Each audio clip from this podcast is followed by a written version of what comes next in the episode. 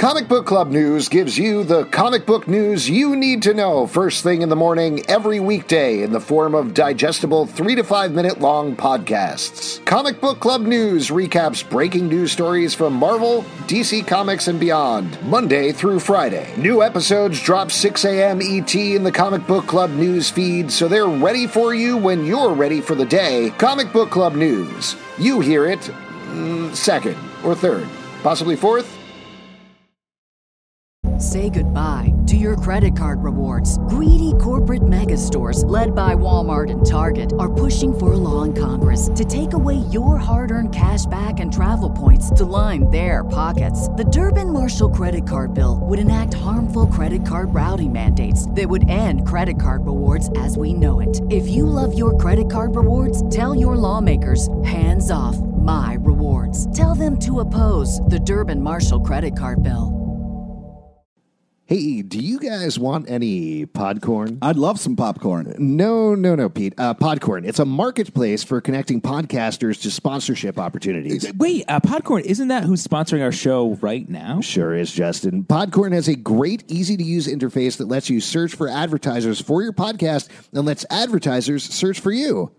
So is there any popcorn or... Wait, wait, so what's the deal? If I use Podcorn, I'm going to have to spend a lot of time learning about advertising and dealing with financials, which is like a money word, and selling my soul to sketchy, horrible companies that make me feel like I want to die? No, no, no. The opposite of that. I was actually shocked, and I mean this sincerely. Thanks for being unsincere every time, every moment before this. Well, it's an ad. Anyway, I took barely any time to set up, uh, and then once I did, it was actually fun to click through and find advertisers that might match well with our podcast. The whole interface is simple. Simple and straightforward, even for someone not financially minded like me. True. And once you do hook up with an advertiser, like, say, Podcorn... I'm hungry. Pete, just... Working with them to craft the right ad is supremely simple, too. You don't have to commit to anything you don't want to do, and you can spend a lot less time looking around for advertisers and more time on making your podcast great. Yeah, so when do we start making this podcast great? Wow.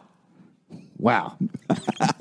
Anyway, you never give up your rights, and Podcorn is there to help protect you if there are any issues. I really can't recommend it highly enough. And hey, if you wanted more info, check out the link in our episode description. Once again, that's Podcorn. Podcorn? Podcorn. So is no one else craving popcorn right now? Pete, Pete come, come on. on. Just eat a meal.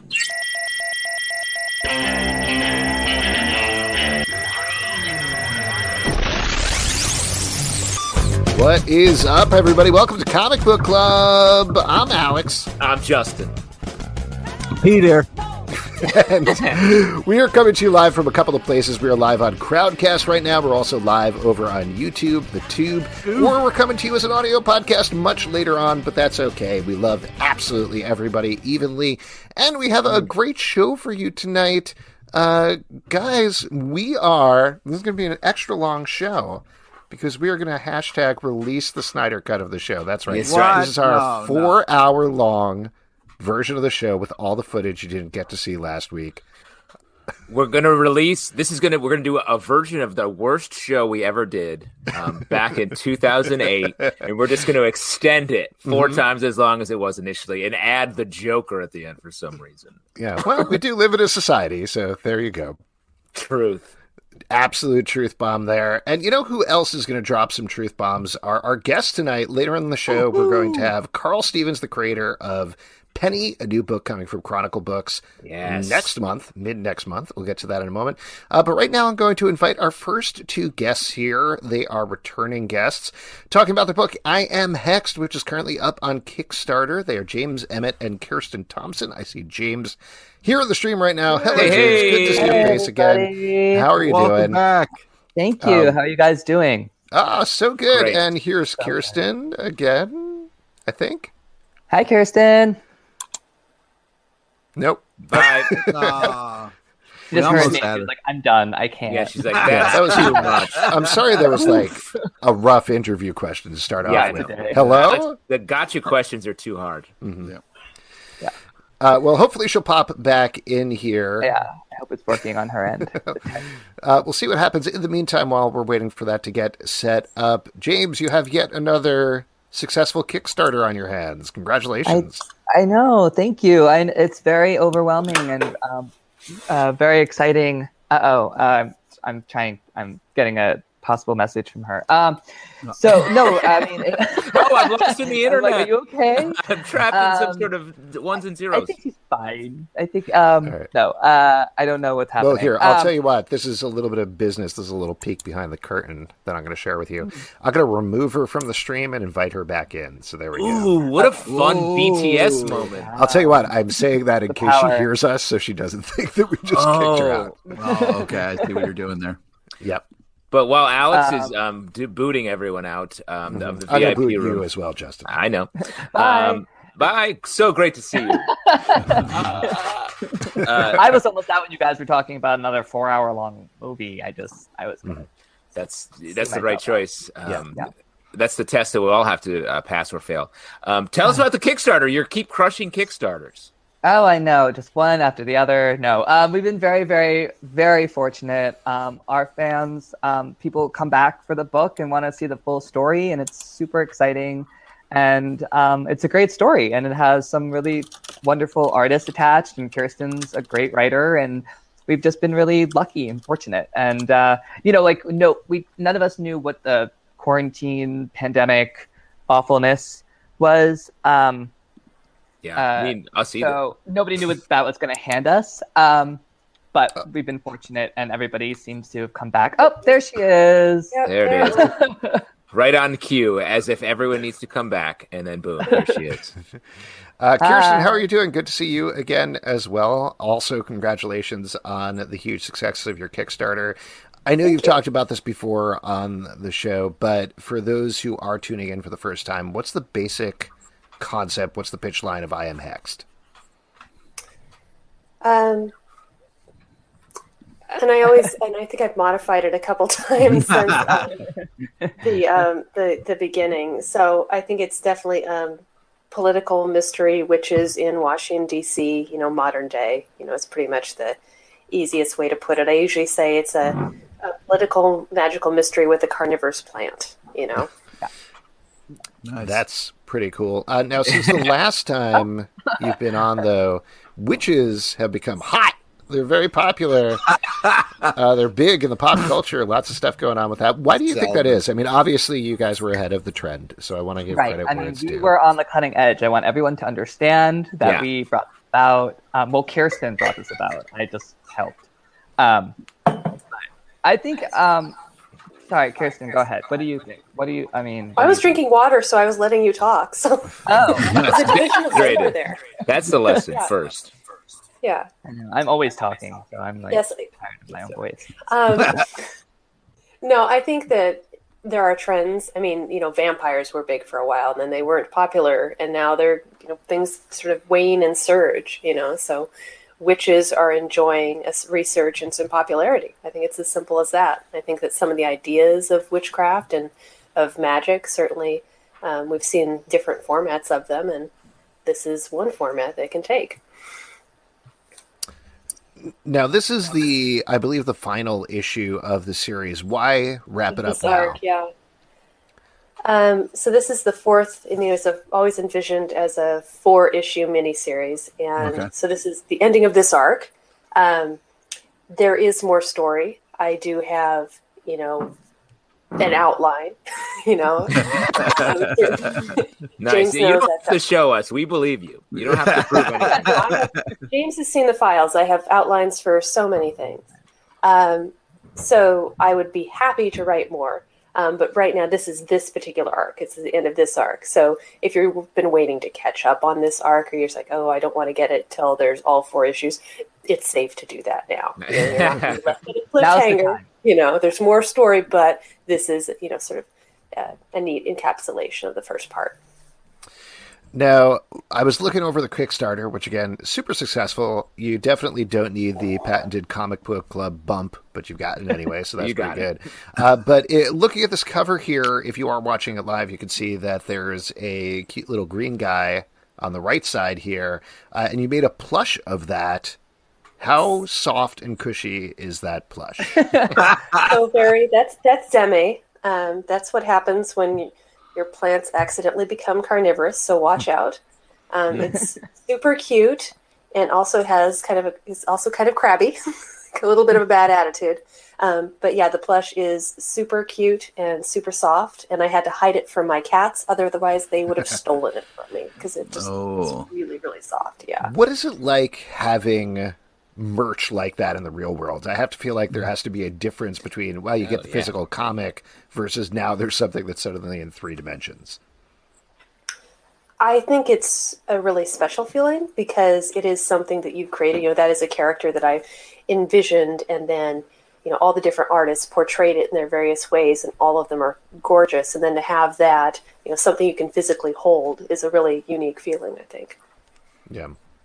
Um, is, are there plans, and uh, maybe this is for you, James, to collect all of the issues in some sort of trade paperback now that the arc is done?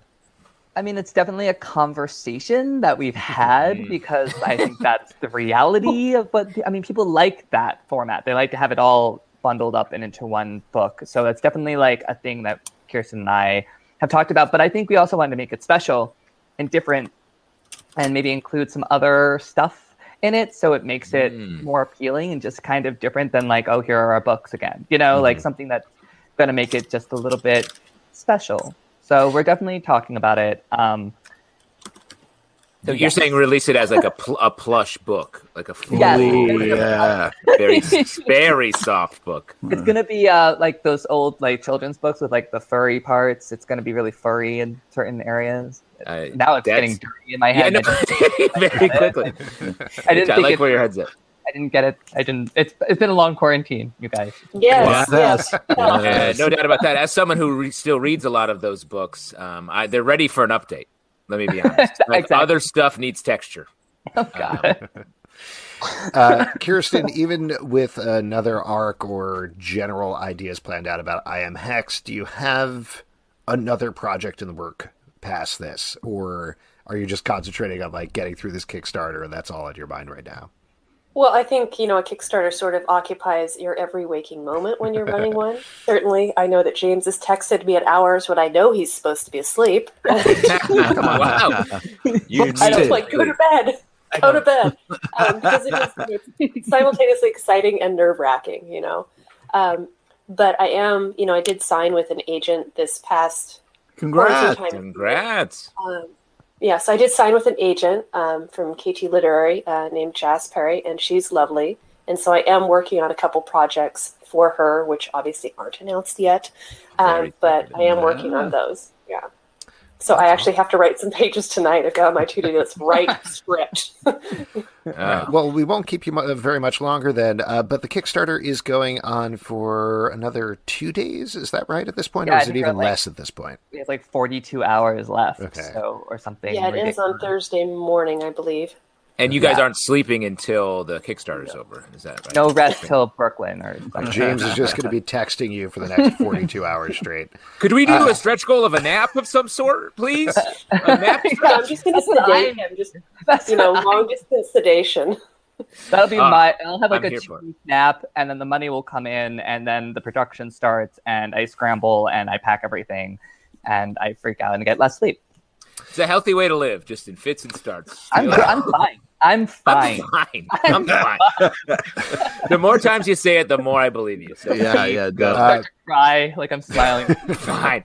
Rolling down. Before we do let you go, though, if people are listening in and do want to pledge in the last forty-two hours, uh, beyond the plush, there's a bunch of other fun bonuses that you can get. Do you want to lay out a couple of the things that people could expect from the Kickstarter if they do want to check it out? For sure. Um, so there's uh, a, we have the main cover by Paulina Gunashow, who's come back, um, and she's always fantastic. And um, I've managed to wrangle her in a couple of times. She's just such a great person.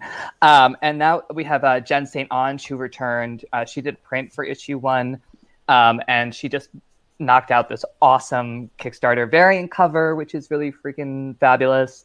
And then um, we have returning artist Yoshi Yoshitani and Elaine Grace doing prints. They both do prints. And then we have uh, a new artist named Bex Glendining, who uh, did an awesome print. And uh, you showed it earlier, and it was like the moon behind the witches mm-hmm. and the witches flying in front of the... Anyway, it's a really awesome print. Anyway, everybody, all the artists knock it out of the park. And, of course, Amagoya Aguirre, who has returned to do interiors, and Taylor Esposito on letters. I mean, we were very fortunate. The, the creative coven, like I like to call them, mm. um, including Kirsten, um, are just, they're all freaking knocking it out of the park. And I couldn't be happier with everything that's come in. And there's so, yeah, there's tons of different awards. So there's the prints, there's the Kickstarter variant cover, there's, um, you can get a keychain, you can get, um, Uh, you can get these coasters that we design that are really cool. So like when the world is, you know, somewhat normal and you want to have a party, and you can have some coasters to put your, uh, you know, magical uh, concoctions on. There's the Ooh, nice, nice, nice. Thanks. Nailed that. You pulled it out at the end there. you, you did it. I was imagining putting out coasters and having a party where I just sit in all the different chairs in my house um, over the also, until we're also, ready to. Totally. Also, just a sitting party. You just yeah. put them out and pretend that you have yeah. people coming. Yeah. That's what my life is. I have posters out all the time. Like, I live alone. What's the plan to Coasters are a thing of the past. Oh, man. Uh, well, again, congratulations. Very excited for both of you. Good to see your faces again. Hopefully we do get out of quarantine and do this semi in person at some point, and yeah. we'll share those coasters. Absolutely. Sounds all good. Right. Go get some sleep, James. Stop texting her. No. Never sleep. Never sleep, James. Never. Keep living. Take it all the way to the edge. I'm with you. Thank Have you. Have a good guys. Night. Bye, Take guys. Care. Thank you. Bye. All right. Uh, there we go. Aww, it's good was... to see them again. It is good to yeah. see them again. James Emmett and Kirsten Thompson. The book is called I Am Hexed. It's on Kickstarter right now, unless you're listening to the podcast or watching the videos a couple of days from now, in which case, too late. Oof. Wow, you're really always punishing wow. people who are on your schedule, Alex. So sorry. Get with the program. We're a live show, buddy. Every week, oh I go God. back to the very first episode of Comic Book Club, and I start listening again right after we finish. Wow. And sometimes I don't make it all the way back to the current one. But I want to really keep the continuity in my mm-hmm. head. Yeah, it's important to understand. We what, have to release what, a trade. We, we need to release a trade that just gets all of every all of our main issues and deletes the things we repeat. So maybe honest is a lot. And we'll just... If we deleted all the things we repeat, the episode would be out of uh, ten minutes long, I think. So. Yeah. yeah. Have I told the story where David Copperfield made me disappear? Oh, here we oh go. wow. Tell you what, I'm going to invite our next guest into the yeah, stream here. That. As mentioned earlier, he's the creator of Penny from Chronicle Books that's coming out on April thirteenth. It's a delightful book from the perspective of a cat named Penny, which we will talk about in a moment. And the thing that I'm particularly excited about is it brings together a lot of our interests, because I have a daughter named Penny, Pete has a cat, and Justin, you like comic books, I believe? Yes, but I also only purchase things with pennies. Mm. And it's a real pain when it comes to, like, my bills. Mm-hmm. Very expensive shipping costs, pennies. How do you... So you ship the pennies. How do you pay yeah. for the shipping? Um, also pennies. So okay. I ship pennies to the Fed to FedEx to then mm-hmm. get the uh, pay, the postage to mail pennies to um, Con Ed. Wow. Okay. Con Edison. You My seem very power. unsure about yeah, that. This, uh... I was like, do I know the answer to this? This penny bit really paid off. It's not a bit. Oh, we're clearly waiting. Go, we're clearly waiting up. Oh, Pete, why don't you chip in with uh, something? Talk about your cat again. Uh, oh, sure, sure. Yeah, I don't want to repeat myself. You know what? Where is your cat? I've, your cat has never made it on screen. Oh, that's not true. That's, I'm almost doubting if this cat is even real. Yeah. I think you just sort of bend your head off camera and go, meow. Oh, yeah, yeah, definitely. That was my uh, cat. That's yeah. But, uh, the the fans bark, are. Bark, bark. Oh. oh, there's my dog. Alex has a dog. What a menagerie. Brother. Oh, boy. You're getting a cat flown in here. No. Oh, there we go. Poor, poor. Just that so... was, sorry, I know that you said that was a cat, but, but that was just a mop, an old mop that you just poked into the frame, right? No, man. She, you know, when she's all sleepy. Her fur gets like that. Don't don't make fun of her. She's sleepy? Oh, that's nice. She has permanent bedhead. That, yeah, that cat just sleeps all day. It's uh, it's my dream life. That yeah. Except for when the cat is picked up and thrown in front of the camera very briefly. Oh, yeah, that was awful. Real, real drive-by. I hope you guys are happy about that. I am. It was great. You made now, me want to do that. Um, cat won't talk to me for weeks. Uh, here, I'm going to give you guys a little peek behind the curtain here. It looks like Carl might be having some trouble connecting. So, oh, really? Is that why we're still talking about this cat stuff? I just said I said Con Ed a while ago, and I was yeah, like, really? I'm gonna I'm gonna remove him and add him back in again. This is for Carl's benefit, so he oh, understands. Good. And what's Alex, real dedication to the stagecraft. Uh, Thank you. Keeping that's the... well, that's what a good stage manager does, right? I mean, a lot of us don't remember theater, but what I seem to yeah. remember is the stage manager come out on stage and be like, "All right, so what we're doing? we've we've like, had some problems. Hey, there's a lot of calls for Pip, so I, I don't believe Pip exists. Uh, there's one call for Pip, and we all know Pip exists because he's around. There's, oh, there's a second call for Pip. You're done. There's from, a lot from of Pete. Pip. Oh, third one, fourth yeah, one. Wow, this is really building steam. People, people want Pip.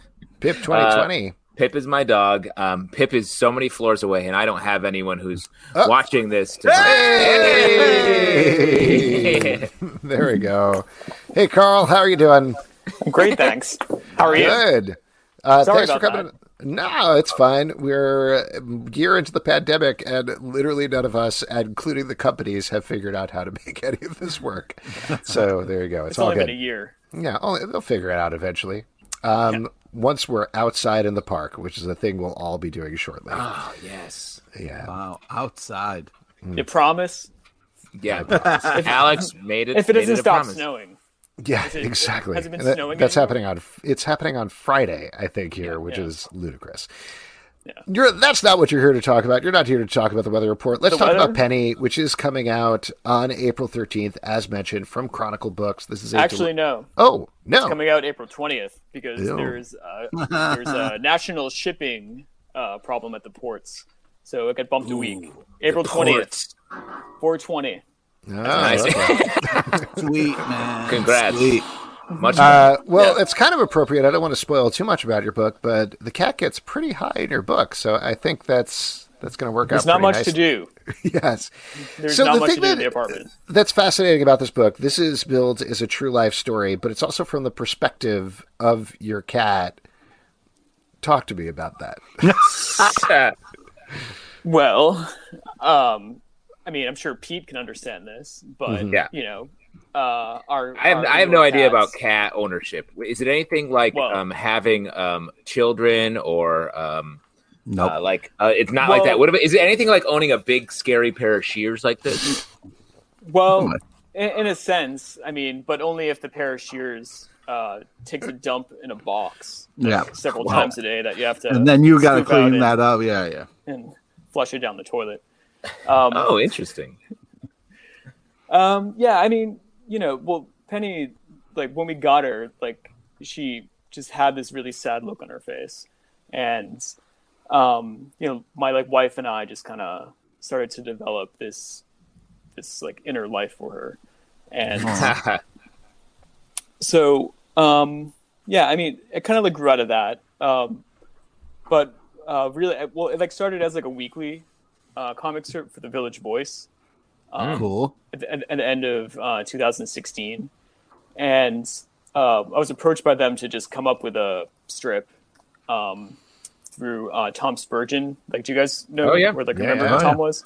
Yeah. Um, so like Tom was like sort of like a de facto agent, like because I guess the Voice was in the market to find some weekly cartoonists because they wanted to, you know, like create this.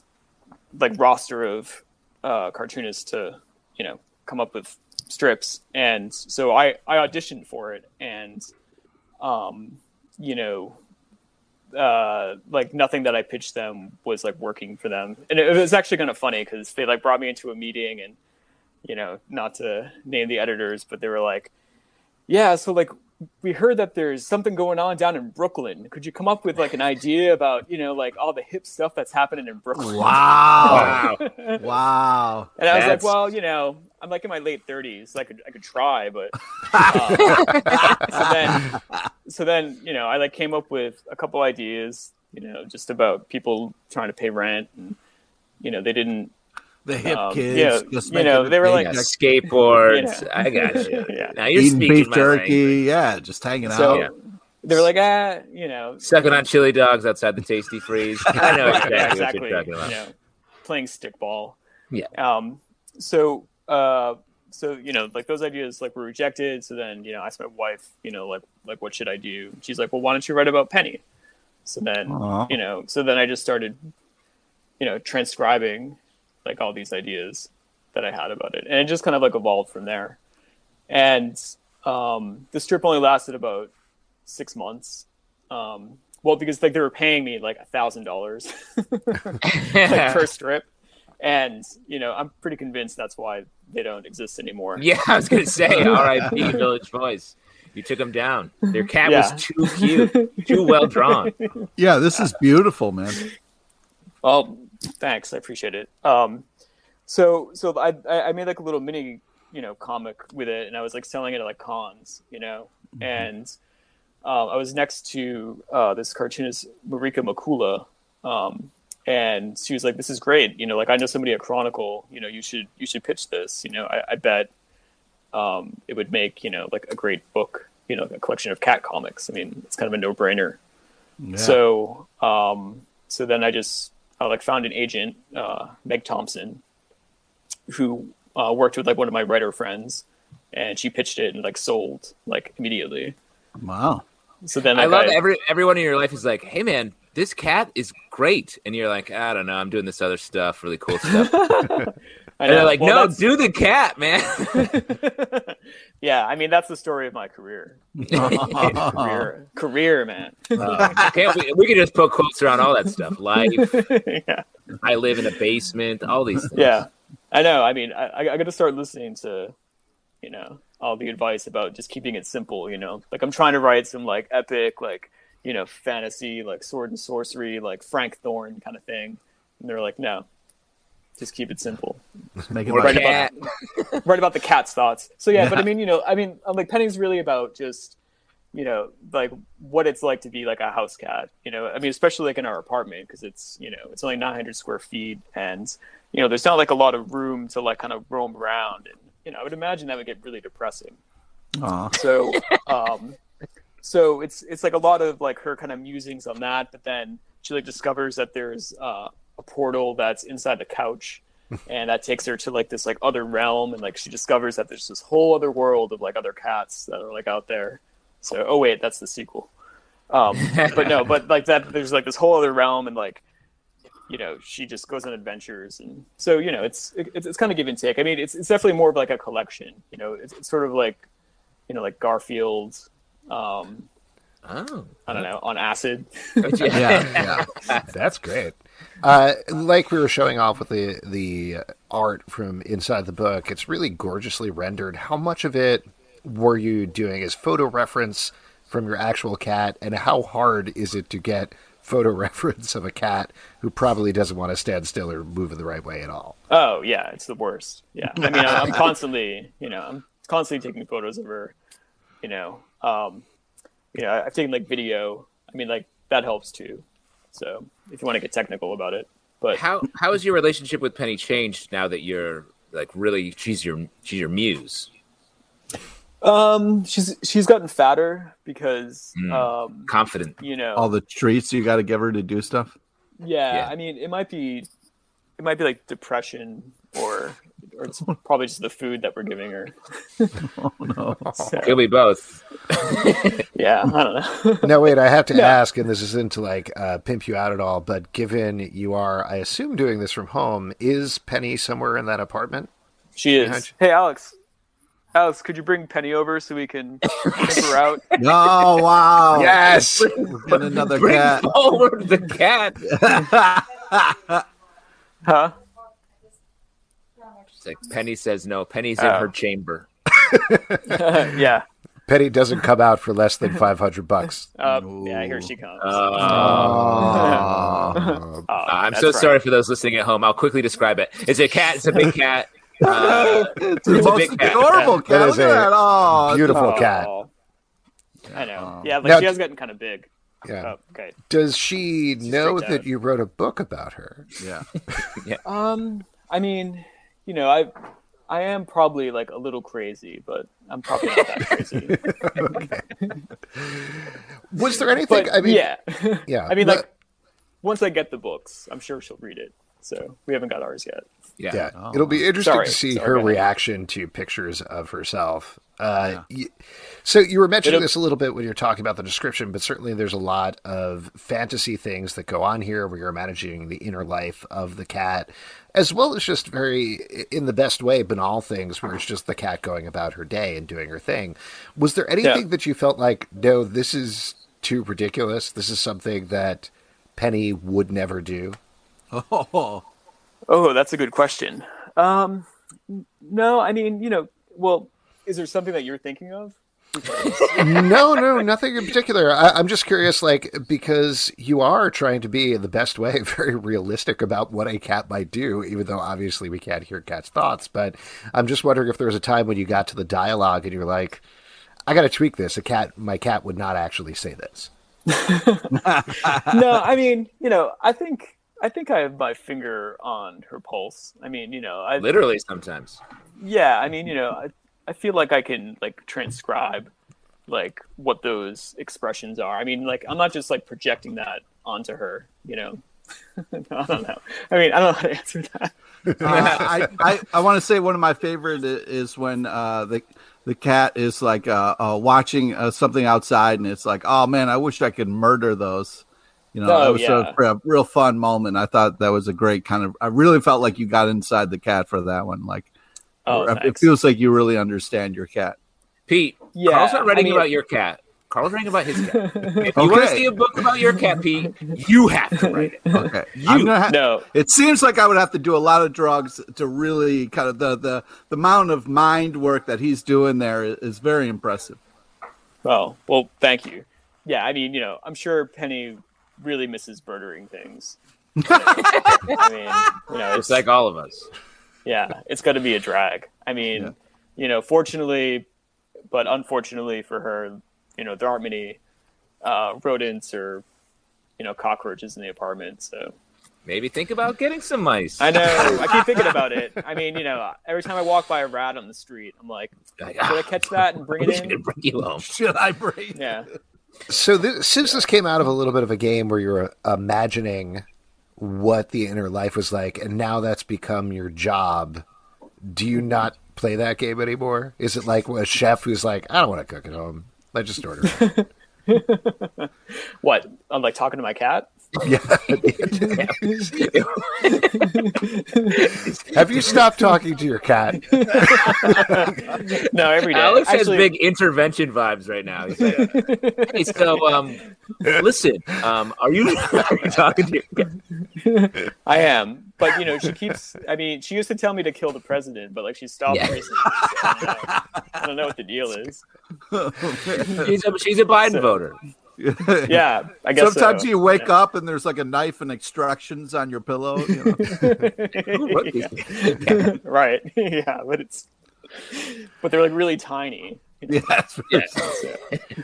um I, I am actually curious, since you talked about, and I know it sounds like the Village Voice was a very specific, very weird sort of opportunity, but is that something, is newspaper comics something you've pursued at all since? Have you seen that particular job path change at all over quarantine or anything like that? Um, yeah, I mean, well, I, I spent a long time uh, at the Boston Phoenix. I was there for about seven years doing a weekly comic. And like that, that, that was about being like a twenty something, like slacker. And um, wait, was that, you know, like the, similar to the Dig in Boston? Yeah, but it was, it was a lot bigger. Um, I mean, they like okay. stopped publishing in twenty thirteen, but like they had started like in the sixties. Yeah, and, I, I mean, remember that. I lived in Boston for a year. I remember the Phoenix well. Oh, really? Yeah. Um, yeah. So I mean, you know, yeah, they were like, you know, they were like the like all weekly. They had like all the show listings and everything. So, but they, um, I like won a Zero grant to do like my first book, and they did like a review of it. This is like in two thousand five, and um, they had asked me to do a, a weekly strip that was based on the on the book, which is about being a hipster living in Allston. Wow. So, um, so yeah, so I mean, you know, I like kind of got a taste of like what the newspapers were doing as far as like comics, you know, like back then, and, you know, but I guess my point is that like, even back then it was sort of in decline, you know, like you could tell that, uh, they just didn't have like the resources to like support you know, com- I mean, comics are always the first to go. You know, art's always the first to go. Yeah, you know, yeah. So I mean, I feel like that's that's you know even more true now. You know, almost ten years later, it's I mean, well, like what even exists anymore? You know, I mean, like like where are oh, the man. newspapers? You know. Yeah, I mean, it's just hearing. It's Hearing you talk about the Phoenix and um, in the comments, talk people are talking about like that's where you look up shows to go to, and that's I lived in Boston, I think two thousand three, and like oh, it was okay. like, what do we do? And let's go. Um, it's let's go to the Can Tab. It's uh, Bluegrass Night at the Can Tab or whatever, and just like bouncing around the city, reading the Phoenix to get us there. I'm sure I encountered uh, your stuff. Um. Well, yeah. I mean, well, no, that was that was like right that was before, before. I started doing it. Yeah. yeah. I mean, I was doing illustrations and stuff, but yeah, it was before the comics. But yeah, I mean, I think like a lot of the revenue was from like the adult like personal ads that were in the back. And once, I mean, that's true. Yeah. Same but, for the Village like, Voice. Yeah. I mean, yeah. Like same for the Voice. But I mean, like you know, once once like Craigslist started coming around, and then like you know, dating apps. I, I think it was kind of like the death knell for that. And you know, just you know. I mean, that's that's like one reason, but there's like a whole like myriad of reasons, but it's sort of like the internet in general, you know. Mm-hmm. But I mean, you know, I feel like that's where, I mean, it's it's like webcomics, right? It's like Patreon. I mean, like if you want to do like a regular comic strip, you should do something like that, you know, just get people to pay you like five bucks a month and just do a daily strip, just build up an audience, you know. Yeah, all right, I mean, let's because, do it, guys. Because you know you'll you like have like all the freedom in the world, and you can write about whatever you want. You know, like you don't have like some editor like you know in like Tulsa telling you not to, you know, uh, write I a know. joke about you know I don't know X, Y, and Z. Yeah, and but, well, that, that's a lot of my jokes. To that end, then, so you got Penny coming out next month. Is, are there thoughts about continuing that, whether online or in a second volume or anything like that? Oh yeah, I mean, I have I have like two books uh, written, like mm. in script form, um, that are like straight narratives. You know, like a like a hero's journey for both of them. So, um, so yeah, you know, we're gonna see how Penny does, and then we'll pitch it. Okay. Awesome. So, did you ever think you would spend so much time writing about your cat? Not at all.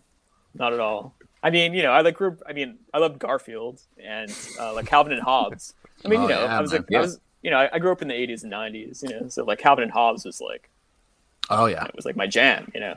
So yeah. I, I kind of always wanted to be like a newspaper uh, comic strip artist, but you know, I mean, it's it's twenty twenty-one. I mean, like that.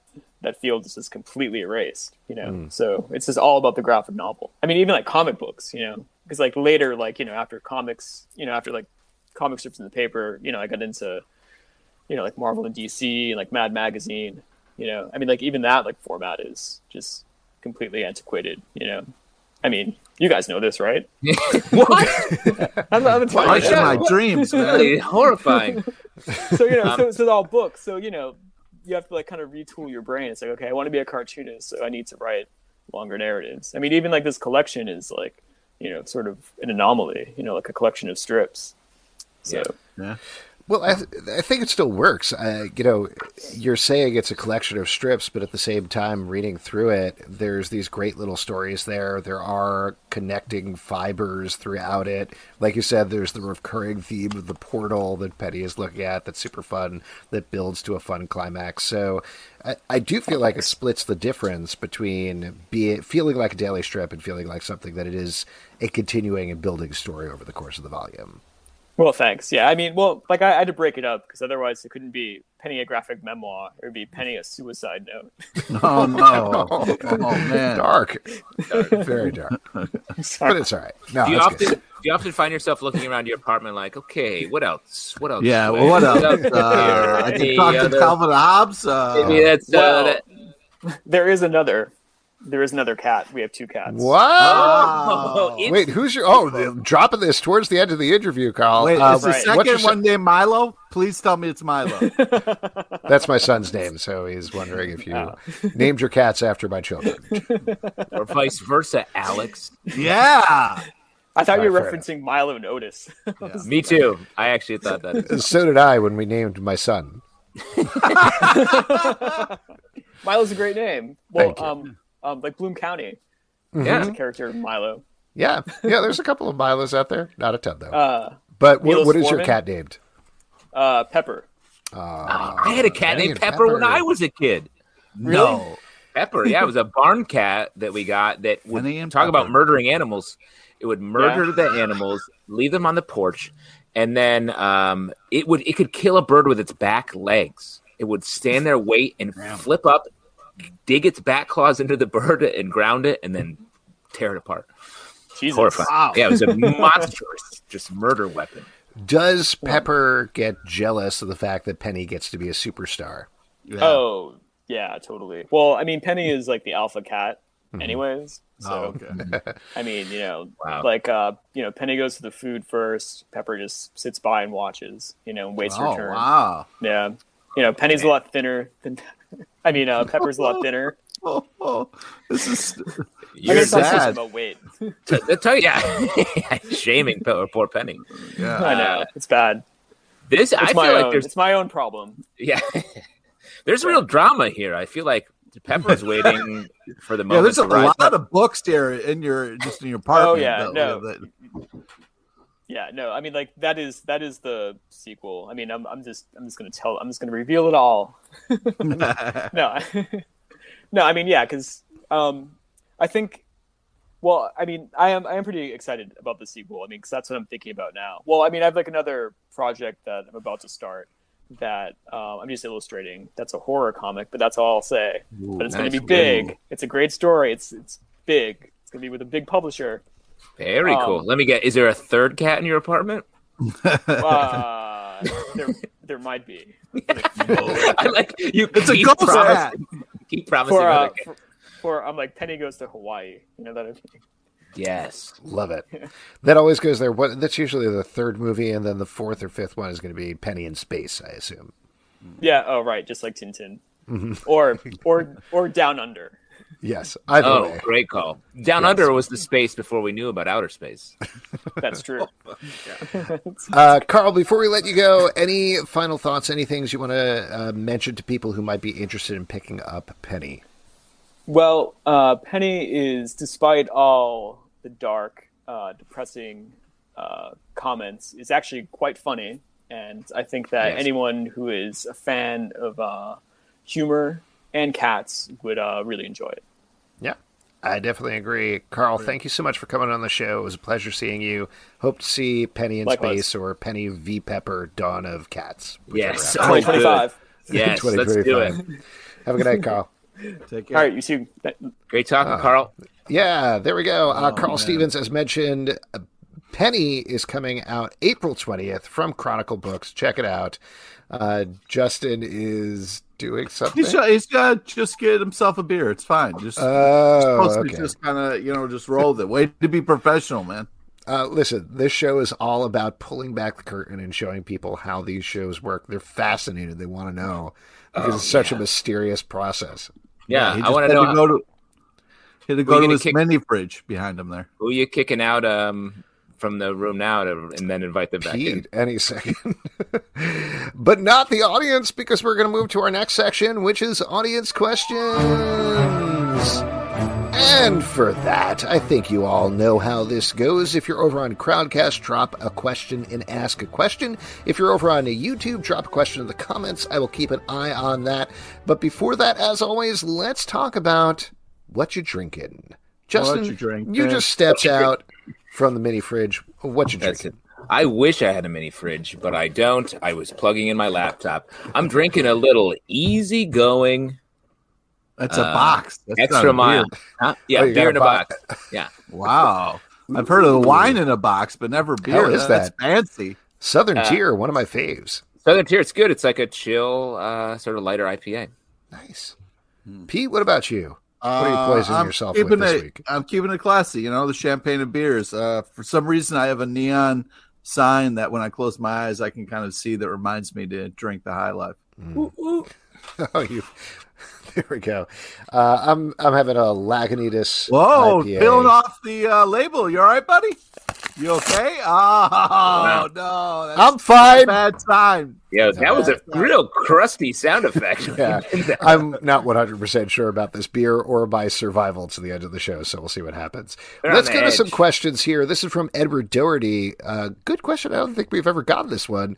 What oh. makes a good superhero logo? Ooh.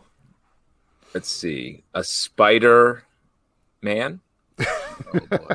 I mean, I guess uh, the question uh, is we could be talking about like the Punisher symbol on the Punisher, or we could be talking about the title treatment, you know, either way. Um, and I yeah. think when it comes to the title treatment, that's a little easier to identify. It's something, uh, this sounds stupid to say, but that you can clearly read. That is clear and simple. I think the spirit of the question is less about the font and more about the No, the but logo. But I do think, I mean, if that's what we're talking about, something like there are some times where you'll get something that's an overcomplicated, too many words, not clear enough, too much going on. It's hard to read what the exact name of the thing is from yes. across the store or something like that. Um, you want something that you can look at like, above that comic book rack and immediately be able to identify. Yeah, you want to think like, about something that was like, if it was projected in the clouds, you could understand what's going on. You know what I mean? Mm-hmm. Like you want a title like Batman and Superman versus Vampires and Werewolves.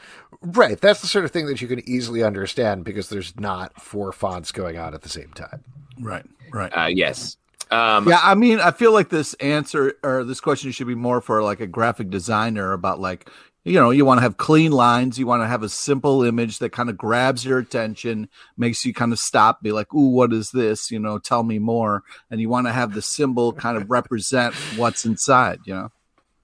Nice. Coming at it from a real branding perspective. I love the idea that the Punisher, when he was first figuring out um, what to do with all his guns, it was like, what should I graphic design here? Skull. Yeah, yeah, cool. And he was like, are cool. Maybe I, There's yeah. some bullets. No, yeah. no, no. I Did he- Did he contact his a friend who worked for a small ad agency? He was like, hey, um, would you mind drawing me a fucked up skull for my shirts? I mean, I'm sure Pete would agree. The absolute best origin of the Punisher skull is from the Thomas Jane version where he found it in the ocean.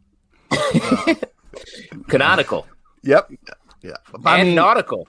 Oh, boy. I love yeah. my Punisher nautical. I think I stopped watching the movie at that point when he was wandering on the beach and he found the Punisher shirt in the ocean. He's like, well, this is my shirt now. Was that the idea that it was like a pirate thing? Like he was know. like, look at this going on there. A pirate left his I'm shirt I'm not going to explain it to you because you guys are way off and I'm not even going to, it's not even worth No, that's it. Way on target. Oh my god! Yeah, are you saying our cursory watch of the Punisher movie isn't yeah. enough to get in the head of the character? Yeah, because someone who's seen the movie numerous times knows yeah. the answer, and you're driving me insane. Yeah, plus what did his you... son? His son made the shirt for him. You pieces of shit! Did, no, it washes you... him out of the ocean. Yeah, yeah came, because the whole thing got bottle. Shot up. Oh my god, I hate. No, you. Didn't he go to like a lake? Didn't he go to a lake house and it was in the mailbox? And every time, like he passed it to Sandra Bullock, and then it was yeah, like, yeah. Wait, I'm second. sorry, I do have a question about this. His son made him a skull shirt. Yeah, yeah. If my son made me a skull shirt, I'd be like, "What the fuck?" Wow. Well, I'm glad. I'm glad you don't have a son then. Well, he does have a son. Your kids are. What do you know? What do you know? When was the last time? No, uh, um, don't go there. yeah, yeah, it's it's weird. Uh, yeah, I just uh, I I think there are, there are logos that like the Punisher logo that has an objective, which is to draw attention, you know, and so you don't shoot them in the head. But uh, you know, I I think you know, like someone brought up in the comments, Selvin, you design our logos for the podcast and stuff like that. What is something you're trying to do? Uh, well, it's the sort of thing that when you're going into a comic book store, you want to be able to look across the room and clearly get what the title well, is. Well, hello.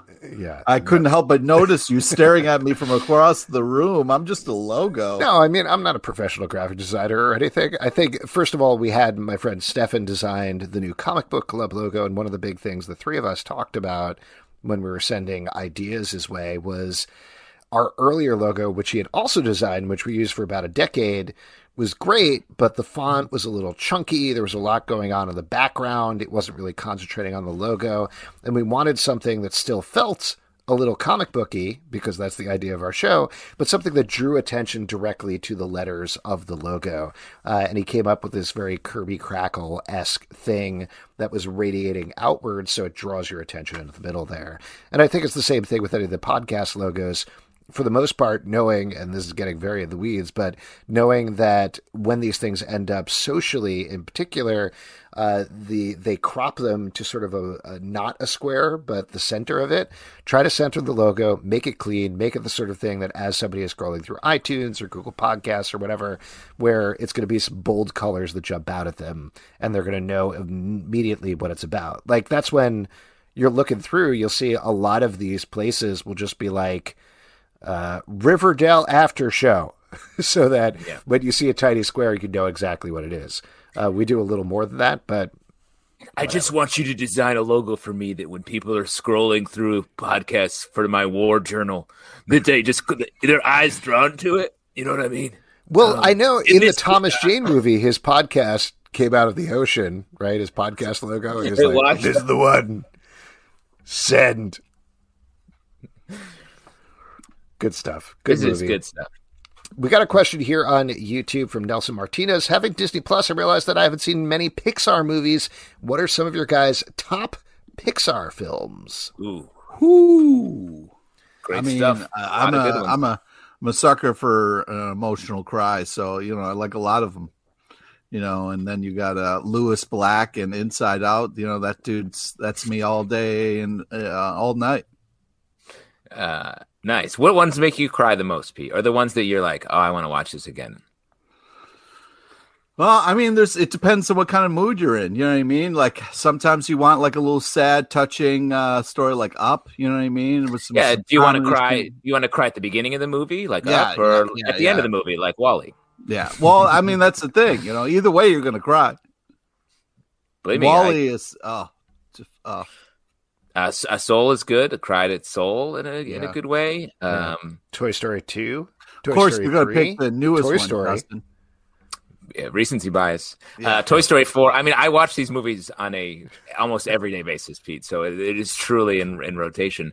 Just watch Toy Story four again. That movie is is great, just from an emotional standpoint. That's it's so funny that because, and I don't know if you feel this way, but because the tril- first trilogy of Toy Stories are so good that I always forget about Toy Story four. Like, I'm like, wow, Toy Story, Toy Story two, Toy Story three, perfect trilogy. Oh, there was another one? Oh, I forgot about it, even though it is very good. It's so good. Well, we have a real Bo Peep hive in my house, so that's why we're watching that one. And it is really good. It's the most sort of, like, because Toy Story three has the absolute existential crisis moment that is, like, just arresting oh, that God. They put that in a movie where, like, they're like, hello, children watching this movie. Think about what your life is, um, which is sh- so shocking. And so it's, like, both emotional and, like, mentally, like, hard to handle for a kid's movie for sure, quote-unquote kid's movie. But the fourth one is so, like, cinematic, and it feels mm-hmm. like like it's sort of touching on all the this great cinematic history of these great romances, and is has all these like wild things happening as well. So it's great. Good stuff. And of course, Cars two. All right, let's move on. uh, uh, Coco. This was, yeah, Coco, great as well. Yeah. Uh, Brave, pretty good. Oh, yeah, right. Brave's great, man. yeah. Um, oh, Bug's Life, way underrated. I think I love A Bug's Life. A Bug's Life is actually the one that I think doesn't necessarily make me cry, but it's the one that I enjoy watching. It's mm-hmm. very funny and very underrated. Real no easy watching. You don't like it? I don't know. No, I just I don't know why you hated on Brave and you were like, oh, A Bug's Life. No, fuck that. Brave was better than that. Hmm. They're not. They don't have to fight. Yeah, they can all be good. You can watch them all on Disney Plus. This is, we missed this for the guests, but Luana Nana says, for the guests, who is your fave pop culture witch? I mean, I guess it's a good question for everyone. Uh, so there you go. I know fave. Alex's answer. Wait, what's my answer? Your answer's Agatha, clearly. No, Sabrina, man. Really?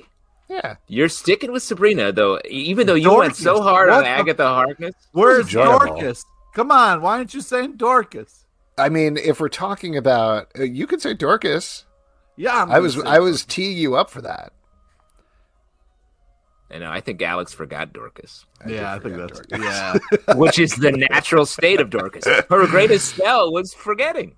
Yeah, forgetting which about it. No, Agatha's great. It's just, you know, that just happened. That's a more concentrated thing. Over time, we've had a lot more Sabrina. Yeah, I know. You don't have to tell me about how much Sabrina we've had. I feel like we've we talked more about Sabrina than almost anything else in pop culture, I think. Yeah. Wow. Oh, just real quick, John George says, I always had Alex pegged as an Ants fan, and it's very tough when you're the middle child of a billion oh, people. Not, not this week. Bad week to do this. Bad week to be doing it, A. Yeah. B, don't sit to the comments to find some little news peg so you can go off on one of your uh, bevy of impressions yeah. you got on there. Yeah, exactly. You dug for that one. Yeah, that happened fifty minutes ago. That's wild. Uh, uh, wait, did you have a pop culture witch, Justin? Favorite witch? Uh, I'm trying to think of a uh, uh, not one that's been said. Baba um, Yaga. Yeah, cool. Very cool witch. Um, the uh, hmm, I, I gotta go Sabrina as well. All right, huh. There we go. Uh, great. There we go. Uh, we got uh, one from Kevin. Who are some of your favorite plant-based characters in or out of comics? Mm. Uh, I'll say Audrey two from Little Shop of Horrors. Little Shop Ooh, of Horrors nice. Is my favorite musical of all time. That tracks. Audrey two. Yeah. Uh, I got to say uh, Bob the Angry Flower. Uh, I don't know oh, which wow. com- which Comic-Con we were at, but we were at one Comic-Con and I was in Artist Alley and there was this guy who draws this like very pissed off uh daisy flower and it was hysterical. I stopped and read his book and then bought it. It was just uh just a delight to see such a adorable thing so mad at the world. Ah, yeah, I guess the anger drew you in. Um uh what's the dude? I mean Swamp Thing, I guess. Uh sure. He, he's yeah. a plant guy I like. Yeah. Groot. Uh, Groot, yes. Eduardo pointed that out. Mm-hmm. Uh, what about the, the plant guy from Harley Quinn? He's pretty good. Uh, yeah. You talking about What's Poison it? Ivy? Yeah. You know, that plant character. No, she has a talking plant that's playing. Oh, right. Oh, yeah. I'm forgetting who does the voice, but it's fun. Yeah, it's uh, oh my god. Now Pete. You made me forget it. I was just about to say it, and then you were like, oh, it's uh. Pete, didn't you have a plant? J B uh, Smooth. That's who it is. J B yeah. Smooth. Didn't you have a pet Poison Ivy plant for a while? That's not funny. First Stand Up Guy says Krakoa. That's a good answer. No, it's Pete, not. Do you prefer Krakoa or Araco? Mm-hmm. Which is your favorite plant island that fucks? Neither. Hmm. Hmm. Okara? Yeah, that's an option. I don't think so. I don't know about that one. Uh, here we go. Stray Bullet says, I don't know if this got answered last week. Huh. I should have vetted this. uh, you. What happened to Kevin's secret quiz? Oh, why did you do that? I don't know. Oh, oh, oh, man. Oh, got him. It's like after, you know, you know how after you have a big... invite him in. You got to invite him in now. Big thanks, no, after you have a big Thanksgiving meal... which is what we did last week. Yeah. Um, you gotta take you take a little break, take a little nap, watch a little football, yeah. chill, and then you go back yeah, in for the second, the second half. You go back for dessert because we we got through six questions, half of Kevin's quiz totally last week, and um, it only aged us several years um, to get there. Uh, so we're gonna come back and uh, we gotta wait. We gotta wait for the Kevin heads um, to come. To, we have to light them up again in a couple of weeks. Yeah, we'll, we'll do it in a couple of weeks. We will. What are you talking about? He's got new. He's got new puppets. He's queued up for us. I mean, B, we gotta... you want to do this? You want to bring Kevin in? Is that what's going on? I am. Honestly, it, it's, not even, it's not even about like. I remember how we were like. We lost it. We were fully broken by doing that. We can't do that yeah, again we so soon. We were, we were giggling like idiots. All right, you're right. For the sanity, for the sanity, you're correct. We should. I can't live another little time having lost it. Like that. Go back to my family upstairs, and like, I, and again, I'm in like, I'm in a third sub basement here. I'm like weeks. I to forgot get back. to get back upstairs. You've got to pass a certain level of, you know. Exactly. I have to I get the bends if I do it too fast. Oh, man. Uh, all right, here we go. First stand up guy says, who are your favorite cats from comic books, not comic strips? Fuck those cats. Whoa. Whoa. Wow. wow. Very aggressive. Mm-hmm. Um, I mean, I'll say Dexstar, Green Lantern, Red Lantern Cat. That's yeah, a mean that, cat. Yeah. That's, that's, the that's a mean cat. That's the first thing I thought of, yeah. too. Oh, man. Let's see. Let's see. Let's um, see. There's uh, Robbie Baldwin, Speedball. He had a cat that mm. um, had his speedball powers for a while. Very down for that. I guess yeah. I'll say uh, Panthro. Yeah. Ooh, Lion Cat is a good one. Pure Cat PhD Ooh, says yeah, that. Lion Cat, and yeah. she has a P H D in cats, so that's she right. definitely knows what she's talking about. Split and P H D beer. Between beer and cat. That's right. Yeah. It's the perfect doctor. Uh, here we go. Oh, more cat questions from Josh. Garfield, Heathcliff, Felix. Which animated cat oh, would you want? Wait, to represent reversed. you? They reverse oh, the order. Hold on. No, this is not the question. Garfield, Heathcliff, Felix, which animated cat would you want to represent you in a court of law? Oh, wow. I mean, one hundred percent well, Felix. No, no, no, no. Just I mean, to check. I mean, I know this isn't in the you question. Go Foggy Nelson is a big old cat, right? Oh, yeah. Fuck he definitely so purrs. He yeah, sleeps falls in the, asleep in the sun. He sleeps oh, at, Matt, on, at the end of Matt Murdock's bed and purrs like a little and cat. He eats cat food for every meal. You That's two right. are horrible people. Horrible people. Um, wait, you're saying Heathcliff would be a better, yeah, lawyer? Yeah, he lives in garbage. Yeah, but he runs it like a fucking well-oiled machine. That guy. I mean, he has a he does so many scams. He's running things left and right. That That's guy who you is, want your that lawyer guy to is be? Organized. He is organized and crafty. He eats fish bones for life. Yeah, all you gotta do is pay him fish bones. He'll be so he'll be happy. I mean, it's a it's a no brainer. Felix Which the cat.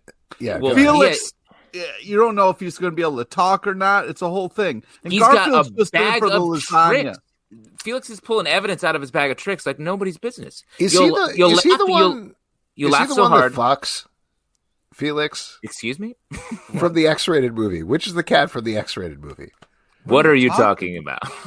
What X-rated Alex, movie? You have to moderate your habits. Fritz the cat, not Felix. Thank you, Kevin. What are you talking about? Look, yeah, get this. Save this for your. For, I can't move on. Comic Book Club After is, Dark. What just happened? There was a... Alex's question. Is that the cat that fucks? Which one's the one that goes hard? Like, what's the one that's like? You and also, Alex, are you want that cat to represent you? Some sort of porno cat? Yeah, you want a porno cat represented? Is that, is that because you're on trial for some sort of pornographic-related crime?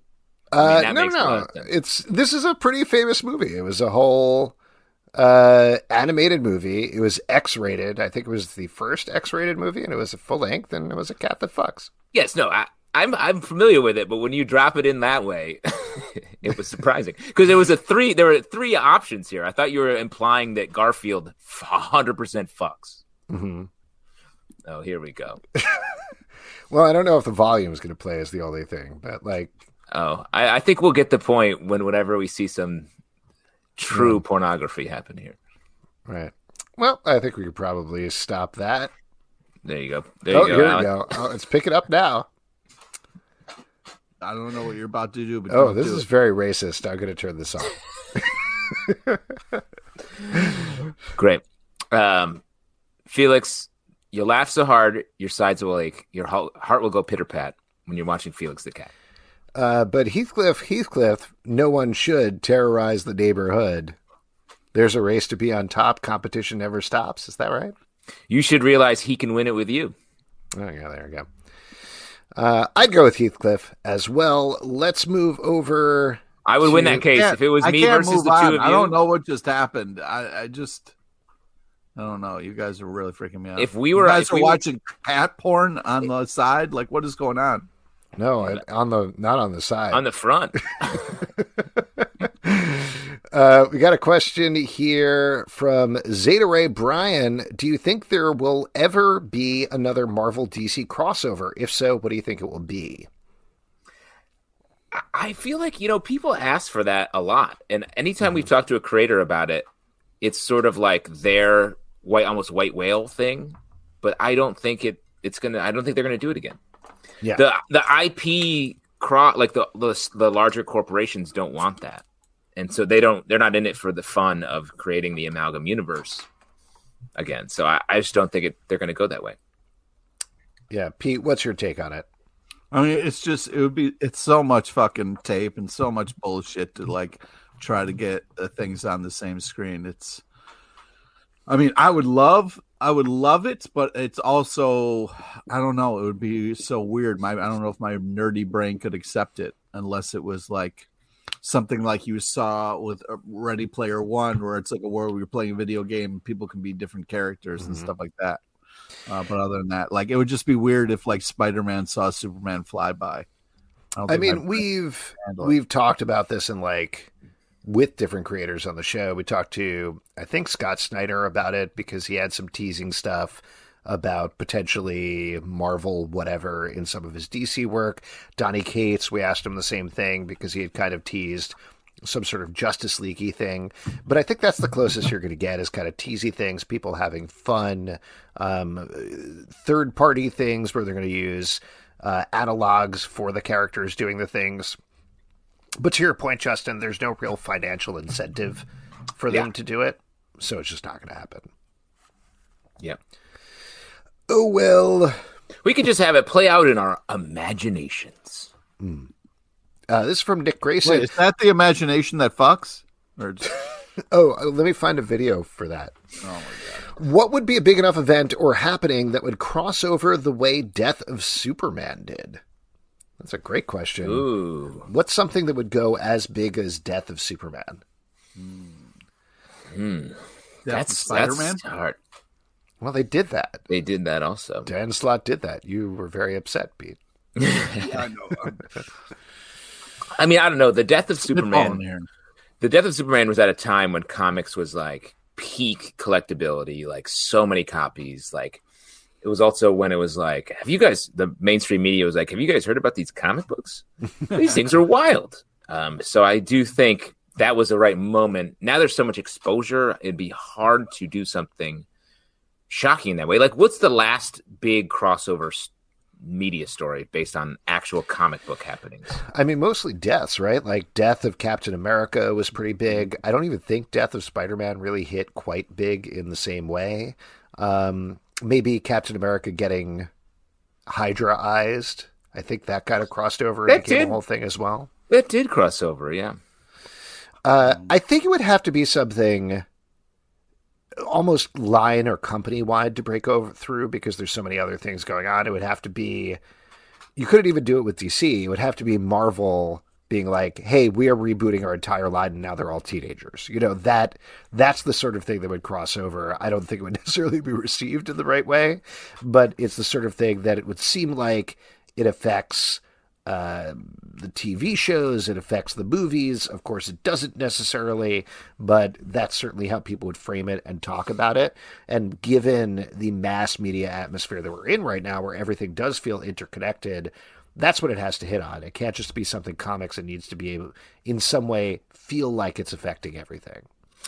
Yeah, I mean, I think something like the death of the Avengers might uh, be a be a thing if you're like really going so hard, sort of like your point, Alex, or even something that's like that feels topical in a relevant way. Like mm-hmm. if it was, um, n- this isn't like, I don't know if this would work at this point, but like if Tony Stark got COVID and it was like this big thing, and finding a way to key it into an issue that everyone's also talking about, I think is a way yeah. to, to drive a narrative. Or if like, uh, you know, Black Panther died, you know, because of Chadwick Boseman or something, you know, that's, that's another, Yeah. yeah, that would be sad.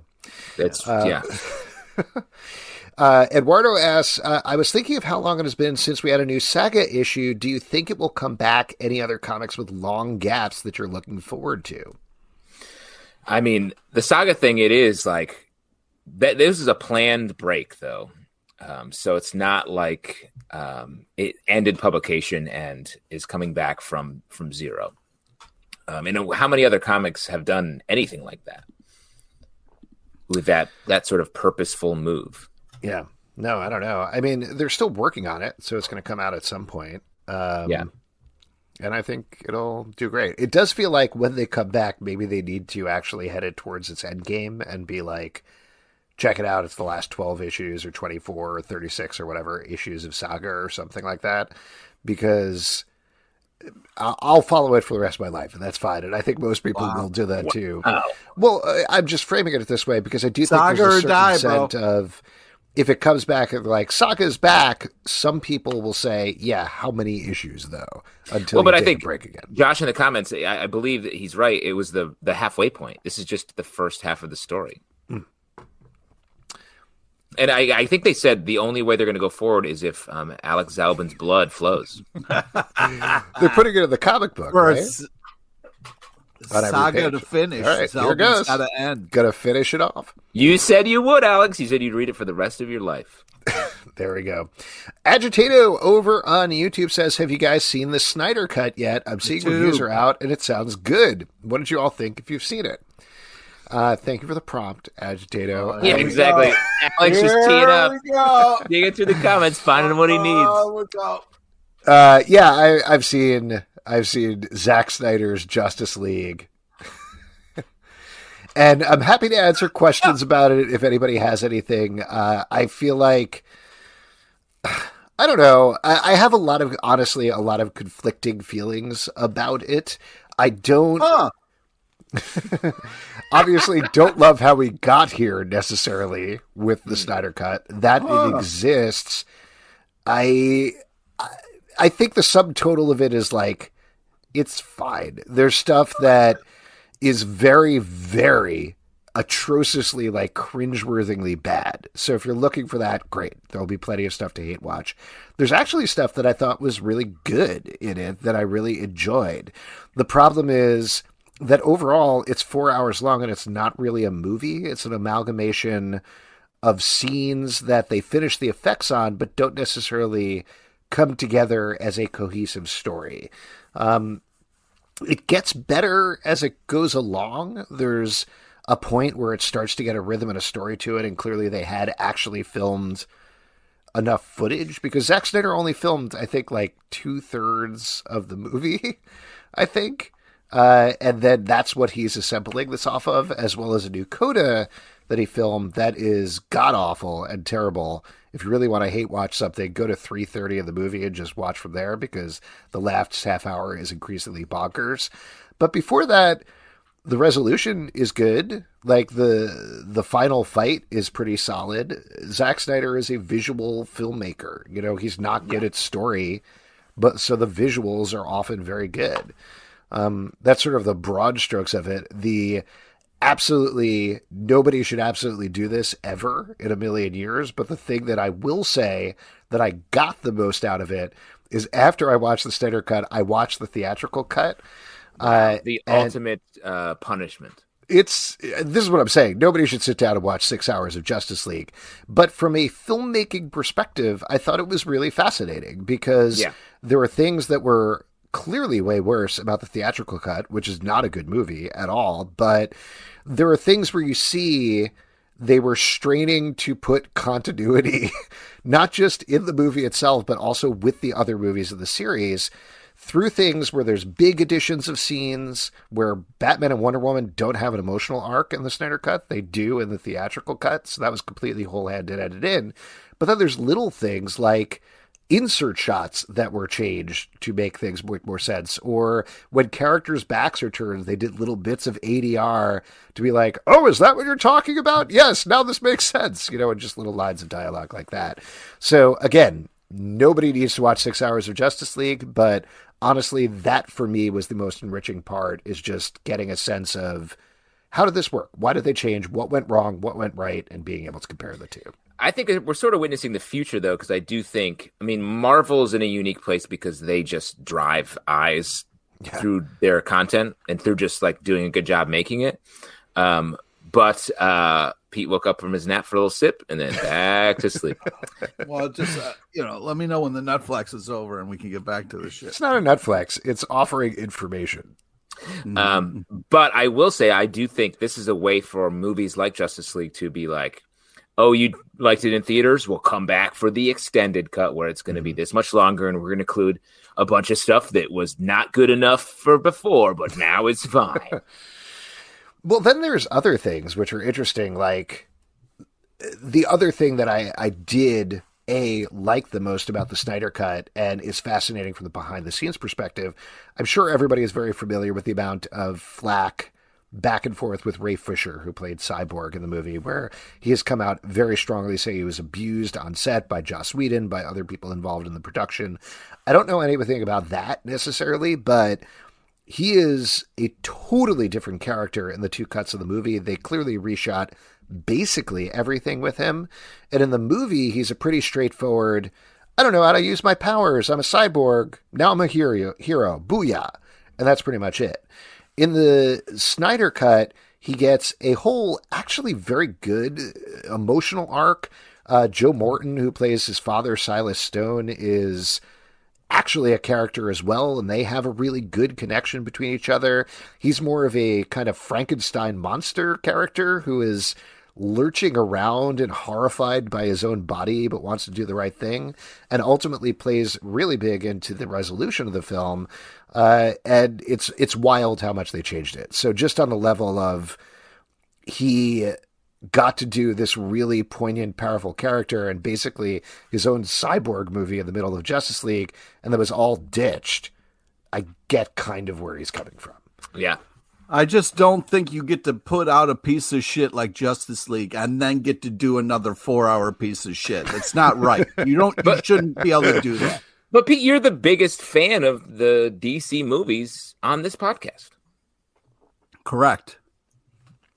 Okay, just trying to figure out where you are in here. uh. Just a couple of quick things that I'll hit very quickly just in terms of questions people are asking, and then we can move on for this. But uh, Bandito seven forty over on YouTube says, do you think the combination of the original film and the Snyder Cut can be made into something that you would totally like? Um, I don't think so, because they just don't go together. You know, there are things like the theatrical cut, the color correction is entirely different. It's bright. Like, they lightened up absolutely everything. There are scenes in the Snyder Cut that take place at night that they changed to day. It's wild. So yeah. They just don't necessarily feel together.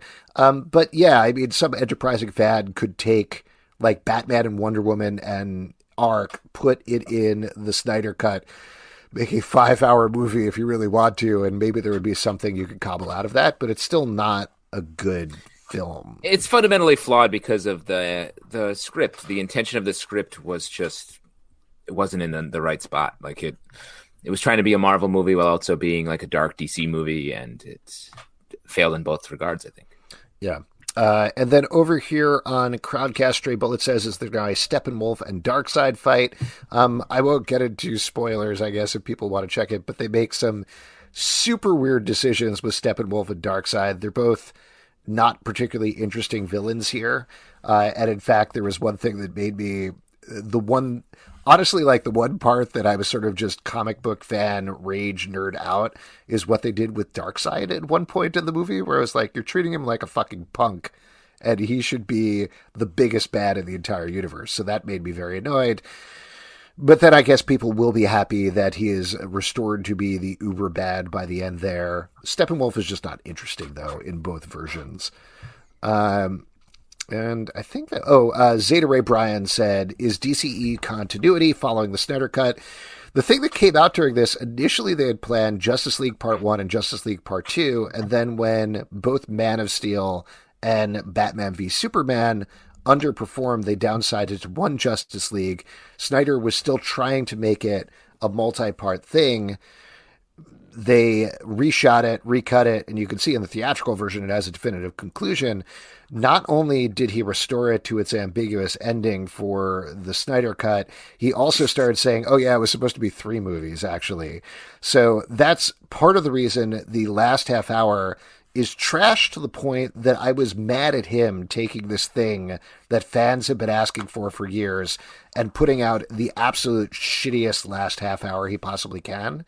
Because before that, and I know it's insane to say this, but like from hour two to hour three and a half. I thought you were going to say before that, best three and a half hours of my life. No, it's really not. But like from they split it into six parts. And like from part three on, it's okay. And then the conclusion, because it's all a fight scene and he's good at choreographic fight scenes, is fine. It's good and it's fun to watch, you know, for the most part, with some quibbles that I have here and there. But after that, like the coda he shot, and I'll just say this, sorry if you don't want spoilers, turn away.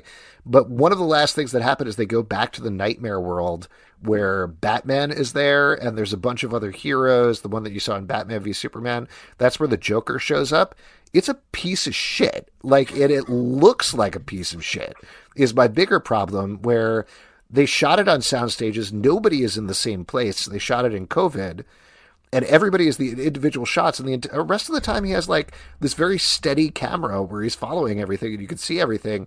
Instead here, it's like close up of Ben Affleck and then Jared Leto talking about wanting to give Batman a reach around. And you're like, what are you doing? Why is this happening? That's so very canonical though. I yes. love the idea that Ben Affleck stuff was like, I don't, I don't want to fly to wherever you're shooting this. Just give me over Zoom. I'll just get really close to the camera. They legit. That's exactly what they did. And they did it with Ezra Miller, too, because he was shooting Fantastic Beasts. They were like, yeah, just get on a green screen and I'll direct you on Zoom. It just, it doesn't work. Woof. It's awful. But, but. But you I, gotta watch it. But it's fucking awesome, man. And I'll it finally it, happened. Man. And I'm so excited. Release the Snyder Cut. I don't know. I think a lot of people are going to be either super shitty about it or too excited about it. And it's just, it's somewhere in between. So if you really want to spend four hours watching it, go wild. Uh, Pablo wants to know, is the Omega Blast in it? Yes, I geeked out about that a little bit. Darkseid under the water fighting Aquaman and doing the Omega Beans. That's cool. That's fun. But, you know, it's also four hours long. Watch it on YouTube, I guess. Wow. Uh, here we go. Uh, let's see. Uh, we got one last question here. Next Pablo question. said, Pablo says, what did you think of the Snyder Cut? Well, great question, Pablo. Oh my God. No, he says, uh, now that the movie theaters are opening again, what movie are you going to see as soon as it opens? Pete, are you, have you changed your mind from last week? We kind of addressed this last week.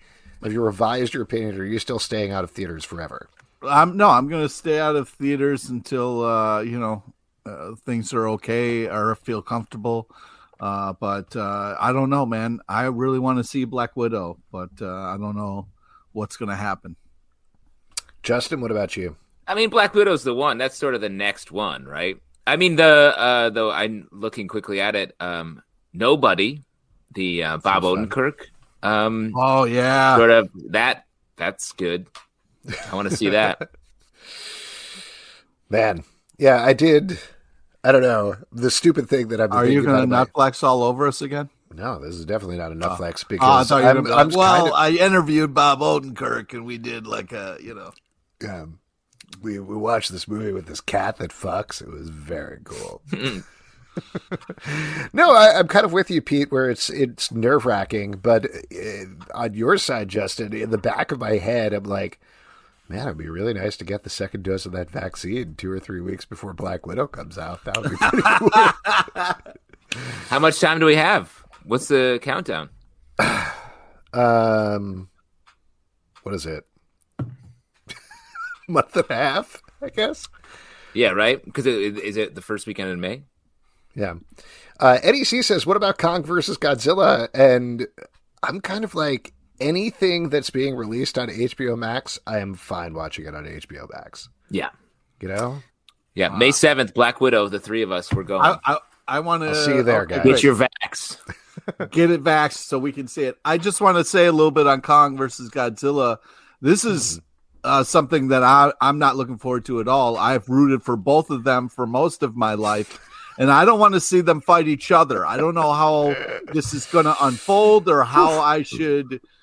I mean, how do you root for one versus the other? It's just it's here. I don't want to. I don't want to spoil too much of the plot. I don't want to spoil too much of the plot. But about two thirds of the way through the movie, they discover that both their mothers are named Mothra, and they team up oh. and fight the big bad guy. Good, um, Pete. Do you? So wait, you don't want them to fight, but you do want them to kiss? I want them to kiss. I no, I want them to team up and take on other baddies, but I, I, I root for both of them, and I, I I can't root for one versus the other here. This is well here. Imagine how I feel. I've been a big fan of buildings my whole life, and I'm worried that they're going to get totally trapped. Oh man, I've been rooting for the buildings in all these movies, and you know what? I never get a win. Never. All these movies, Godzilla gets to come out with on top of the buildings. Brood. Sorry. And that is it for your audience questions. Woo-hoo. Thank you, everybody. Woo-hoo. We're now going to turn it over to Pete for our oh, next boy. section, which is trivia. So all you need to do is, oh, we already got a hand up. Well, we, we got, got uh, we, we got, got first pop. We got um, first if you, pop. I don't know if you noticed his comment earlier, and I'm not setting up uh, an impression of a cat by any means, but um, uh, first hand up guy said that his cat is going to do trivia. Oh wow! His cat is ready. Should I bring him in? And we've had a, I mean, a pretty uh, feline-themed episode so far mm-hmm. tonight, so uh, I say we ride it out. Let's let's see how it works. Fifty bucks says this is a baseball mitt with uh, cat ears on it. Oh, oh boy! Oh, is this a? Oh, oh, actually, it's hey. happening! Hey, here we go! Wow, Alex, tell us, you give us the B T S. This? You see this, buddy? There That's it is. Coming for you. That's coming for you, Nat. Wow. Hey, Nat. Welcome. Great to do some trivia Matt. with Pete. Where's your cat? Yeah, she where's your cat? Away, but I'm trying to coax her from a distance. Come here. Oh, this is a oh. scam. Uh, we were lied to. You know, oh yeah. Oh, I'll get my cat. Should I, should I go Meow. get a cat? Meow. Yeah. Yeah. Step away for She's a second. Coming. Yeah. We'll van. Here in Freebird. Yeah. I'm here bark, in Freebird. bark, bark, bark, get, bark, Get a oh, cat. There's my the, dog. The... There's my dog. All right. That was, yeah, that was a chicken. Well, Robert. Well, first off, Nat, you need to do laundry. You got way too many fuzzies on your oh, uh, hoodie gross. there. You know? Oh, it's a... got an actual cat. Uh, oh, look at that nuzzle. Oh, there we go. Oh, look at the cat. Love okay, for those okay, for those listening at home, talking about which lo- cat you want to be your lawyer. This guy who doesn't yeah. want to be.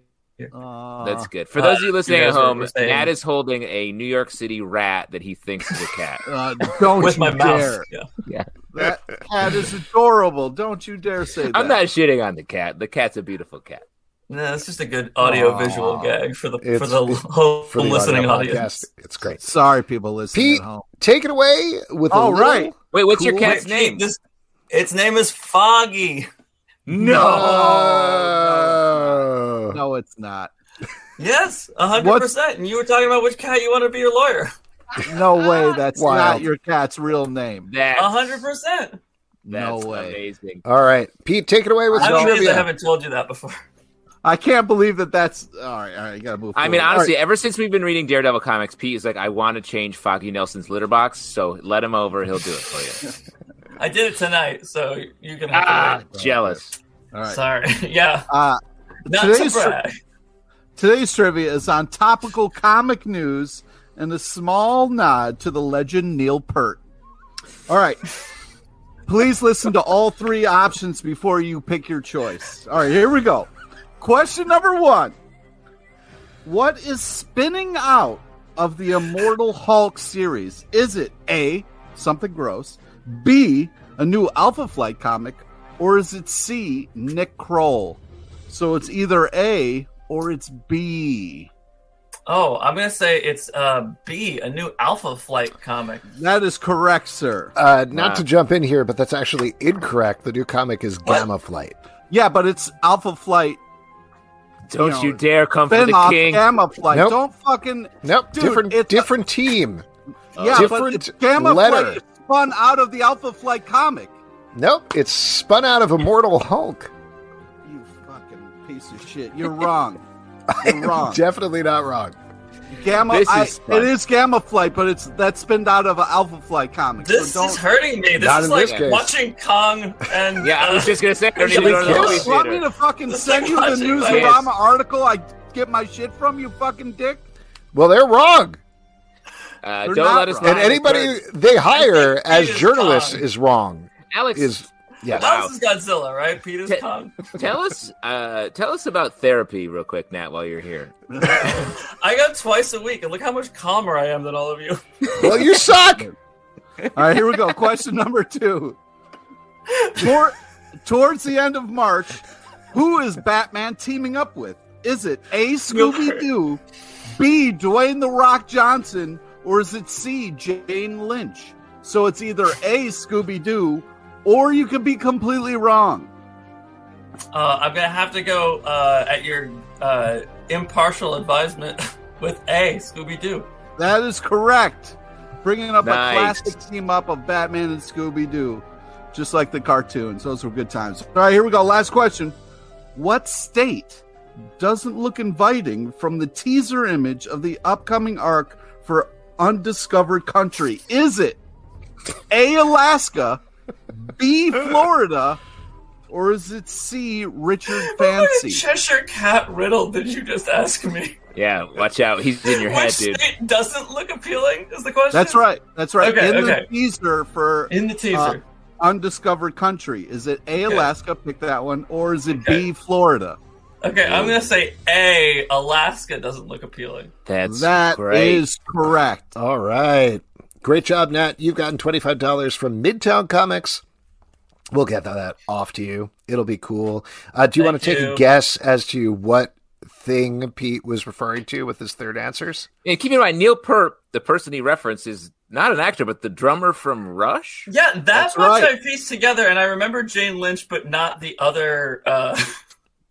The All other right, well, options, I'm going to say uh, the episode of Glee where they did uh, uh, twenty-one twelve Overture a cappella version. Uh, well, oh, interesting nice fact guess. Here from the comments. Pete, did you first encounter marijuana at a Rush concert?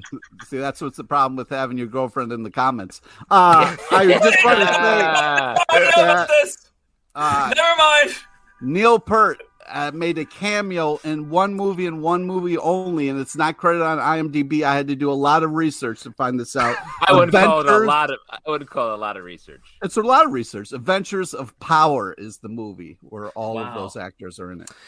Can you go back to Robin Williams? I never, I never thought we'd say that. He had some T V appearances you didn't get to. I think there might have been like a. Like a special that came out on D V D. You begged me to move on from Robin Williams, and now yeah, well, no, that's not yeah. true. They spoke to you frankly about the, the limited relation between that segment and the rest of the show. I don't think it was begging. What? We've never had regrets in our lives? Ever heard of Out of the Frying Pan and Into the Confusing Fire? Confusing sub-quiz fire. Yeah. All right, Nat, uh, I'm going to kick you out of this stream here, but thank you for coming on. Always good to see you. Great to see you. Great to see you, Nat. All right, there we go. As we all know, tomorrow is New Comic Book Day. No way his cat's actually named Foggy. Uh, it one hundred percent is. No way. Uh, as we all know, new comics come out tomorrow, except for D C Comics, which are already out, and some Comixology comics and other comics. So it's just New Comics Week. What are you looking forward to that is out this week, Pete? Well, I, I, there are two really uh, great things I'm looking forward to. First one is Headlopper number fifteen, and mm. uh, the second one is Nightwing number seventy-eight. I was very surprised at how much I love this comic. Whoa, nice. Mm. Justin, what about you? I got to give it up for this brand new book called Ultra Mega, uh, number one, coming out tomorrow by uh, James Herron, and it is... Uh, rumored to be very good and surprisingly dark. I'm. It's about sort of a kaiju book, and I'm not into that usually. And this book was so is going to be, I assume, so good. Really dancing around that. I like it. I uh, would potentially agree with you tomorrow on the Stack Podcast. Yes. Wednesday at nine a.m. when we actually talk about Ultra Mega. Because we do it then. That's when we do it. Mm-hmm. We record it live.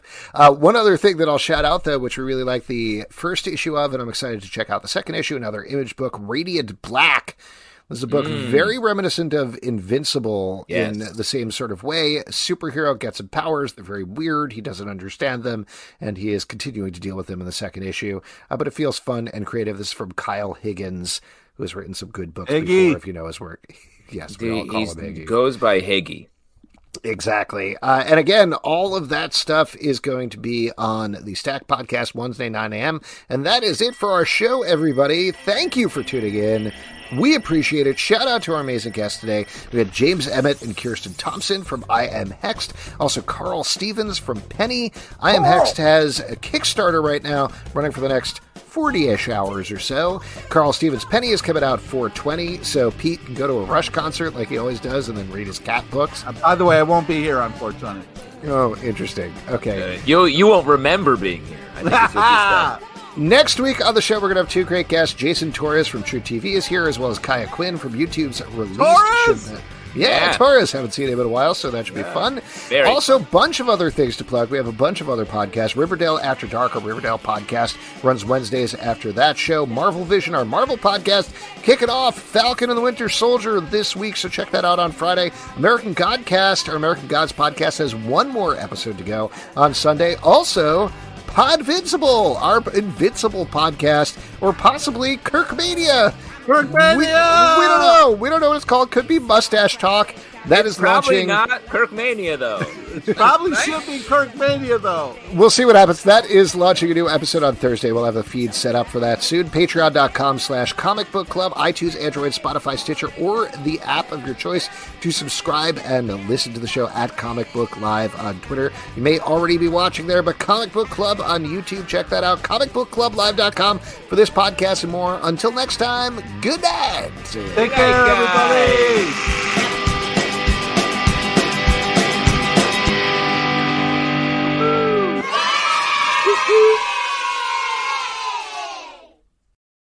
Say goodbye to your credit card rewards. Greedy corporate mega stores, led by Walmart and Target, are pushing for a law in Congress to take away your hard-earned cash back and travel points to line their pockets. The Durbin-Marshall credit card bill would enact harmful credit card routing mandates that would end credit card rewards as we know it. If you love your credit card rewards, tell your lawmakers, hands off my rewards. Tell them to oppose the Durbin-Marshall credit card bill.